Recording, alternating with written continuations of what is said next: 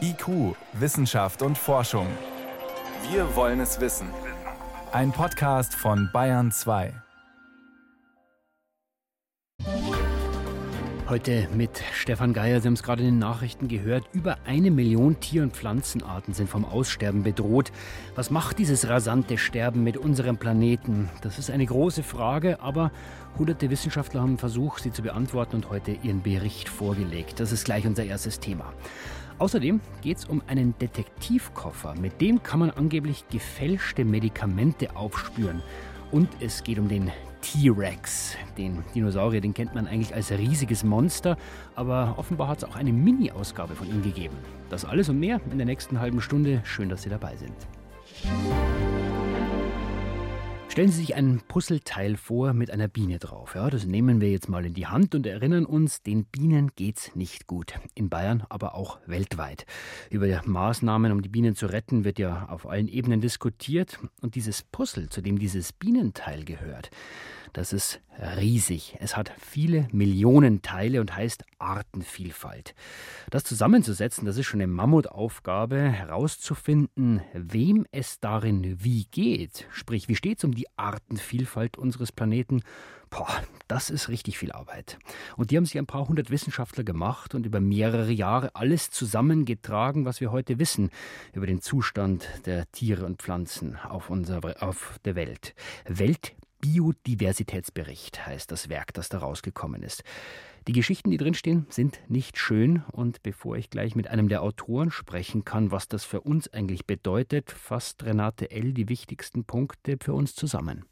Sandra Diaz ist Professorin für Ökologie an der Universität von Cordoba in Argentinien und eine der Leitautorinnen des Berichts. Wenn sie über Artenvielfalt spricht, denkt sie auch an ihre Kindheit in den 60er, 70er Jahren auf dem Land. It wasn't a wilderness. Das war keine unberührte Wildnis. Es gab jede Menge Kühe, Weizen und Mais, aber trotzdem auch unzählige Insekten. An Sommerabenden konnte man draußen nicht essen, weil die Insekten ins Essen gerieten. Man konnte nicht draußen lesen, weil sie so genervt haben.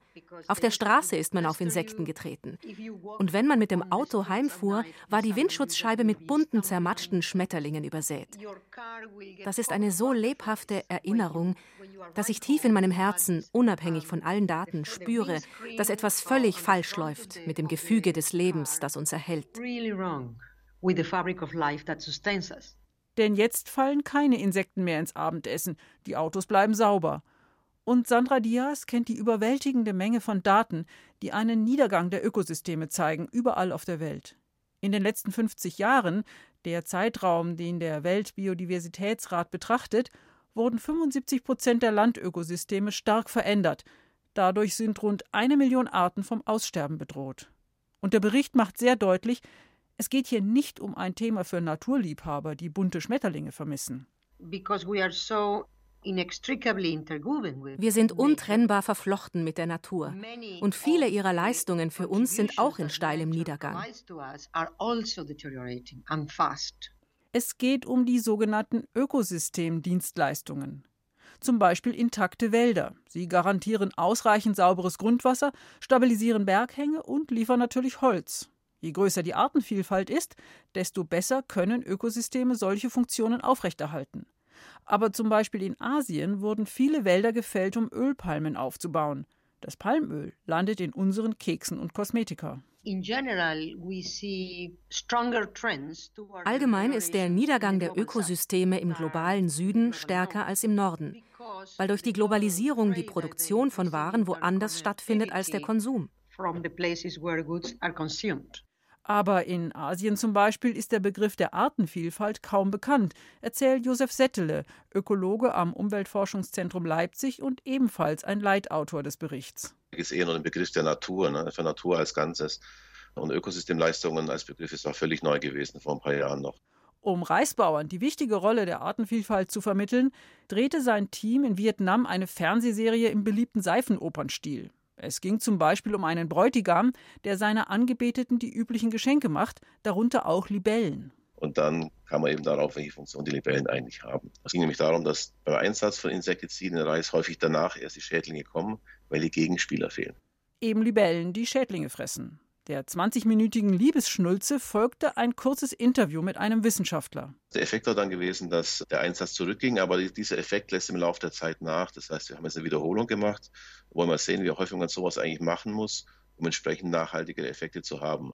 Hierzulande ist der Begriff Artenvielfalt zwar bekannt, aber vielleicht auch nicht immer die Bedeutung für unser tägliches Leben. In Bayern hat das Volksbegehren mit der Biene als Artenschutzbotschafterin einiges bewirkt. Wir nehmen Bayern hier ab und zu in Diskussion als Beispiel, wie sowas laufen könnte. So eine Bottom-up-Geschichte, das von unten initiiert zum Teil, die dann praktisch einen Weg bereitet, damit unsere Erkenntnisse auf fruchtbaren Boden fallen. Also Bayern ist momentan ein super Beispiel. Das kennen auch alle hier. Also zumindest die ganzen Europäer wissen, dass Bayern da was ganz Besonderes erreicht hat. Der Weltbiodiversitätsrat hat verschiedene Zukunftsszenarien bis zum Jahr 2030 berechnet, von weiter so bis globale Nachhaltigkeit. Die Ergebnisse sind eindeutig, sagt Sandra Diaz the consequences in the next few decades of doing business as usual are really, really serious. Wenn wir weitermachen wie bisher, hätte das wirklich schwerwiegende Folgen. Auch für die Leistungen der Natur, die wir brauchen. Wir haben keine Wahl.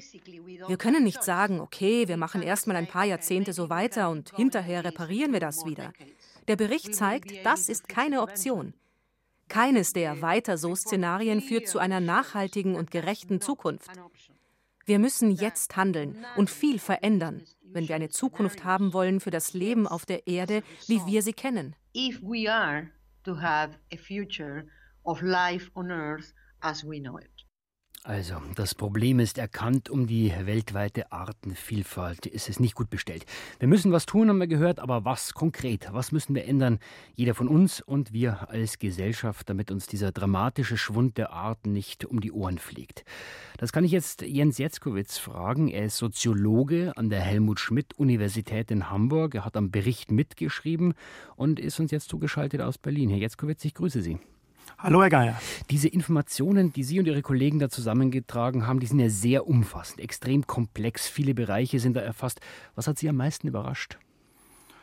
Also beim Zusammenfassen hat mich am meisten überrascht, ähm, dass es ganz klare Studienergebnisse gibt, die einen statistischen Zusammenhang zeigen zwischen zunehmender ökonomischer Ungleichheit in manchen Ländern, also dem weiteren Auseinanderklaffen von Einkommen und dem Verlust von Biodiversität 15 Jahre später. Also ich arbeite schon länger, fast 20 Jahre in diesem Bereich, aber diese Studienergebnisse haben mich tatsächlich überrascht. Das heißt, wenn es in einem Land so ist, dass äh, diese Schere arm-reich weit auseinandergeht, hat das Auswirkungen auf die Biodiversität? Weiß man schon warum? Nein, das ist tatsächlich noch offen. Ne? Es gibt verschiedene Ansätze, die Mechanismen dahinter zu verstehen. Mhm.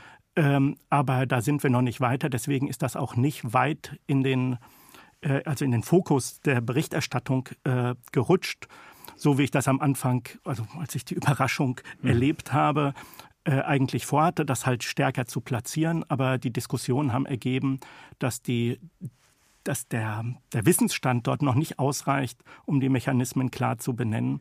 Deswegen sprechen wir das Thema Ungleichheit tatsächlich an, ne, dass die Reduktion von Ungleichheit mhm. auch ein Hebel ist, um äh, Artenvielfalt zu erhalten. Aber es ist nicht im Zentrum des Berichts. Gut, also man sieht bei dem Bericht, wie dramatisch wirklich die Situation ist. Was sind denn die Bereiche, in denen wir die Auswirkungen als Gesellschaft dann wirklich am schnellsten spüren? Das ist schwer zu sagen, wo man und wie man das spürt. Sicherlich merkt man ne, positive Effekte vom Aussterben, weniger Insekten. Man muss die Windschutzscheibe nicht äh, nicht so oft sauber machen. Mhm. Ne? Das äh, sage ich auch, weil man diese Effekte ja auch sehen muss. Ne? Also dort, wo äh, also es gibt äh, es gibt Arten, die Konkurrenzen sind für Menschen. Aber tatsächlich ist es ja so, dass wir uns in einem Massenartensterben befinden. Und ne, so wie in Ihrem Bericht ja auch gesagt, dieses Massenartensterben gefährdet die Integrität von Ökosystemen und ne, das merkt man dann, ne, wenn es halt wenn, wenn sich klimatisch halt so etwas ändert, ne, mhm. wenn die Fressfeinde nicht mehr da sind, ne, die die Insekten, äh, also in Ihrem Beispiel, äh, in Ihrem Berichtsbeispiel da auf den Philippinen, ne, die Libellen, die die Insekten wegfallen, fangen und so weiter und so fort. Ne. Das sind Auswirkungen, das sind kleine Auswirkungen, aber die merken Sie. Jetzt geht es ja nicht nur um äh, das Artensterben durch die Landwirtschaft zum Beispiel, von dem wir bei uns ja oft ja. hören, also Artensterben an Land, sondern es geht auch zum Beispiel um die Meere. Und da geht es dann gleich um die ähm, Lebensmittel- und die Eiweißversorgung von Milliarden Menschen. Das stimmt. Also die Meere muss man tatsächlich noch mal gesondert ansprechen. Wenn wir auf Biodiversitätsentwicklung gucken, haben wir schnell die, äh, die terrestrische, also die Landbiodiversität im Blick. Aber das Artensterben, das Massenartensterben in den Meeren scheint noch viel dramatischer zu sein. Ich selbst bin kein Meeresbiologe, mhm. deswegen kann ich dazu jetzt nichts weiter sagen. Aber hier fordert der Begriff, äh, Bericht tatsächlich, also dass es zu, zu äh, einer globalen äh, Ordnung der Verhältnisse äh, und einer Reduktion ne, der Ressourcenentnahmen aus den Meeren äh, gibt, äh, kommt also die International Maritime Organization, gestärkt wird, mit ihren Konventionen so etwas zu regulieren. Was sind denn, Herr Jetzkowitz, die wichtigsten Ansatzpunkte, an denen wir gegensteuern können? Jeder Einzelne oder wir als Gesellschaft?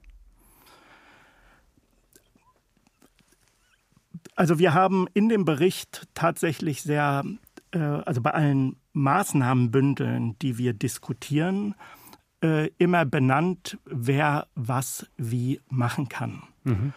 Ähm, Beispiel. Und Beispiel. Nehmen wir mal als Beispiel den einzelnen Konsumenten. Der einzelne Konsument, wenn er jetzt gerade zu Beginn äh, des Frühlings äh, versucht, äh, seinen Balkonkasten aufzupeppen, äh, geht er vielleicht in den Supermarkt oder in den Baumarkt und kauft Gartenerde. Gartenerde wird häufig mit Hochmoortorf angereichert. Das Hoch, Hochmoore werden abgebaut. Das sind einzigartige Lebensräume. Die werden abgebaut, damit wir unsere Stiefmütterchen sozusagen auf diese Blumenerde äh, pflanzen können. Sie zahlen als Konsument mehr, wenn sie torffreie Erde benutzen. Das ist eigentlich, also wir nennen das einen perversen, widersprüchlichen Anreiz für biodiversitätsfeindliches Verhalten. So etwas abzuschaffen, also man kann nicht immer den einzelnen Konsumenten, der informiert ist, äh, äh, in, den, in den Blick nehmen, sondern man muss tatsächlich hier politisch oder auch von der Wirtschaft Regulierungen schaffen, um den Einzelnen gar nicht in den Zwang, in die Zwangslage zu bringen, kaufe ich das billigere Produkt ne, das äh, umweltschädlich ist oder kaufe ich das teurere Produkt, sondern es muss günstiger sein, biodiversitätsfreundlich einzukaufen. Da brauchen wir also noch viel Aufklärung. Ganz kurze Frage zum Schluss. Wenn man es mal ja. den, das Artensterben vergleicht mit dem Klimawandel. Auch beim Klimawandel hat es ja lange gedauert, bis man überhaupt äh, zu Potte kommt, jetzt politisch, und das ist immer noch zu wenig. Hat man mit dem Artensterben dieser Aufklärung zu spät angefangen? Also eigentlich reden wir ja schon relativ lange über das Thema. Biodiversität als Begriff wurde Mitte der 1980er Jahre geprägt, auch weil Wissenschaftler damals besorgt waren ähm, um den Zustand der Artenvielfalt und ne, sich schon ohne dass es ausreichende wissenschaftliche Belege gab, aber über, die, über dieses Massenartensterben Gedanken gemacht haben.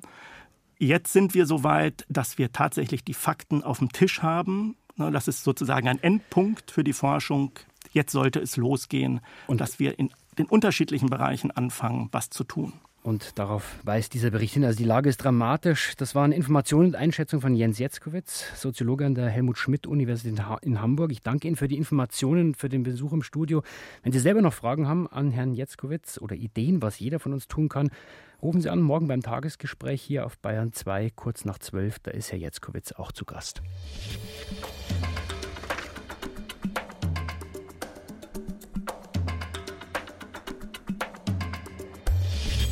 Wissenschaft schnell erzählt.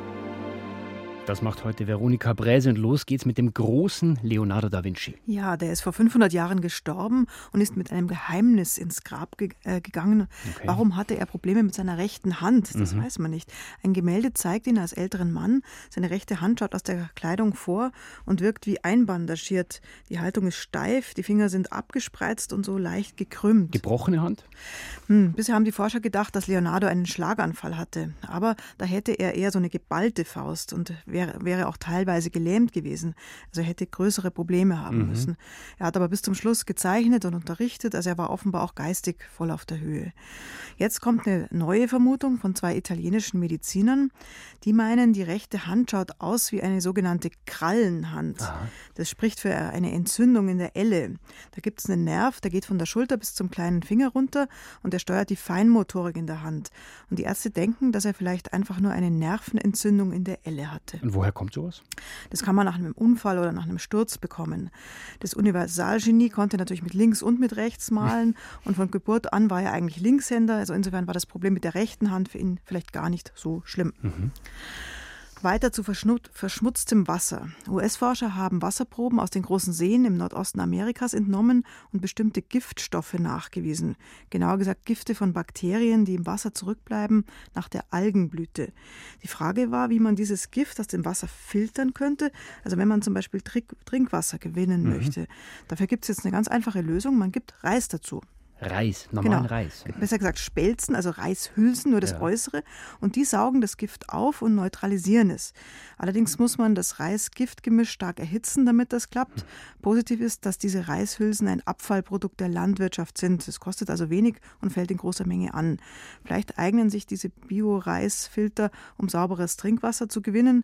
Aber bis jetzt funktioniert das nur im Labor. Feldversuche draußen stehen jetzt an. Aber erste Hinweise, okay? Erste Hinweise, genau.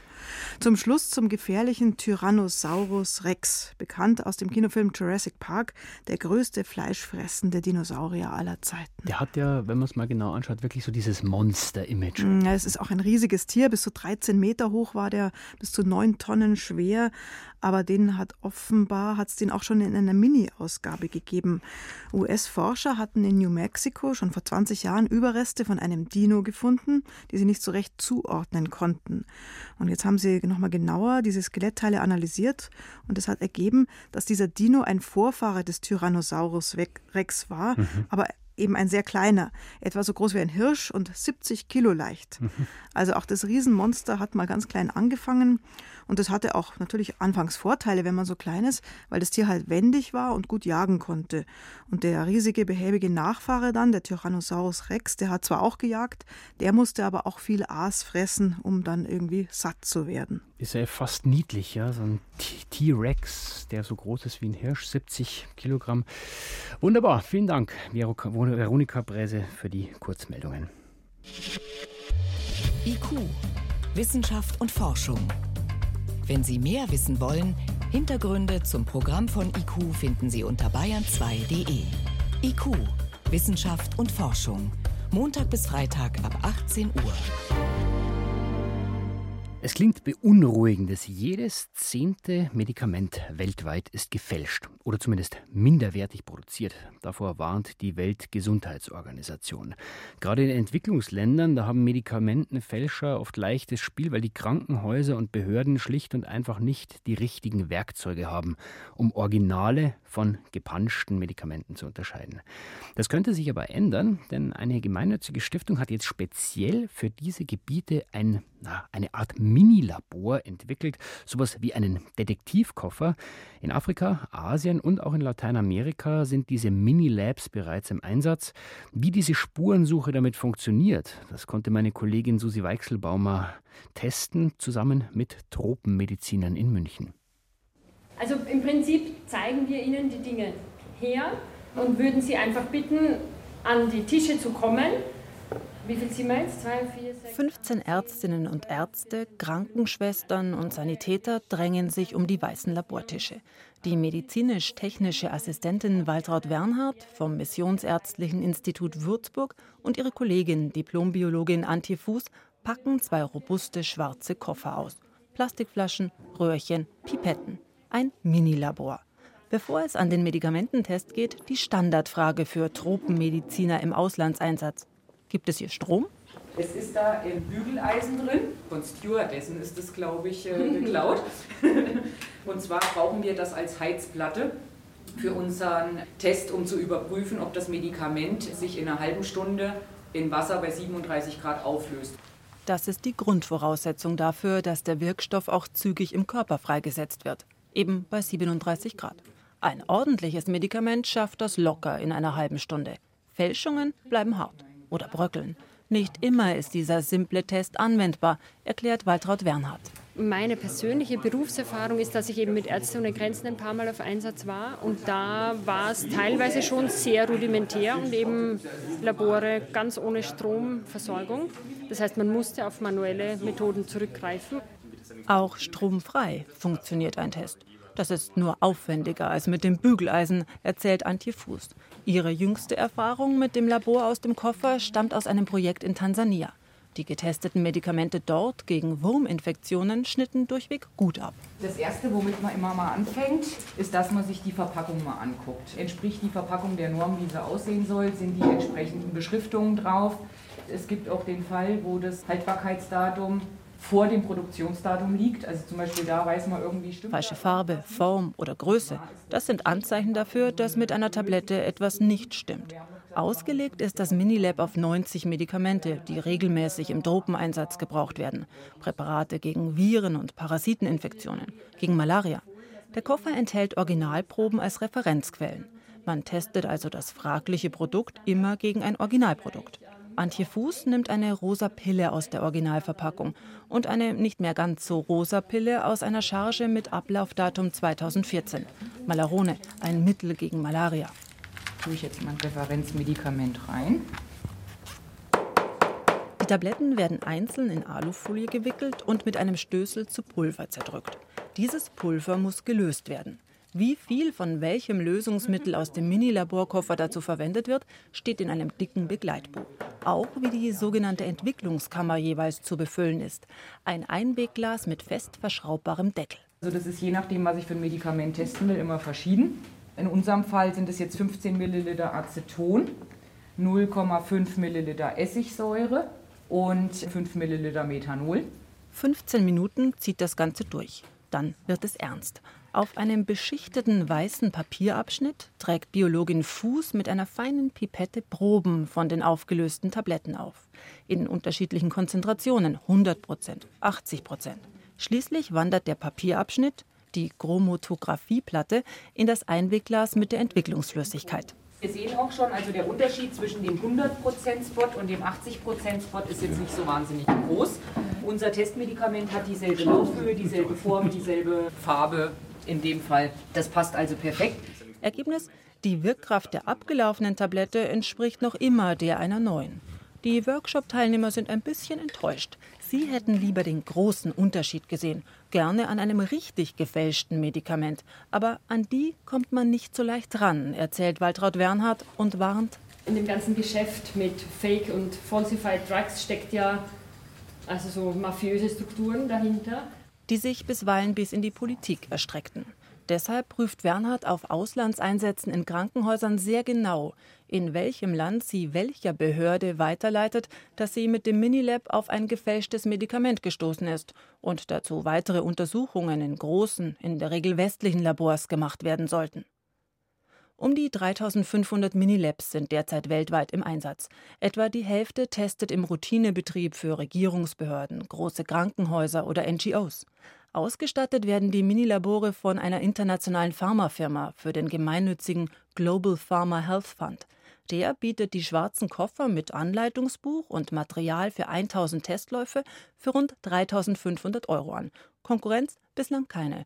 Es ist das einzige Minilabor speziell für Medikamententests. Trotzdem, der Minilab-Workshop fühlt sich weniger nach Verkaufsveranstaltung an, denn mehr nach Erfahrungsaustausch. Darüber, was es heißt, als Tropenmediziner mit minimalsten Mitteln und ohne Strom im Labor zu arbeiten. Es ist aber manchmal echt ein bisschen im Gefummel, also das muss man echt sagen. Geht ja ganz schnell, schau mal in den Moment, wo ja, du ja. eintauchst, hinten den Finger weg, weil sonst zieht sich's nicht drauf. Ja. Also ein Detektivkoffer, mit dem man Medikamentenfälschungen aufspüren kann. Susi Weichselbaumer hat ihn ausprobiert. Und soweit von IQ für heute. Das ganze Team sagt Danke fürs Zuhören. Am Mikrofon war Stefan Geier. Morgen um kurz nach 18 Uhr geht's dann weiter.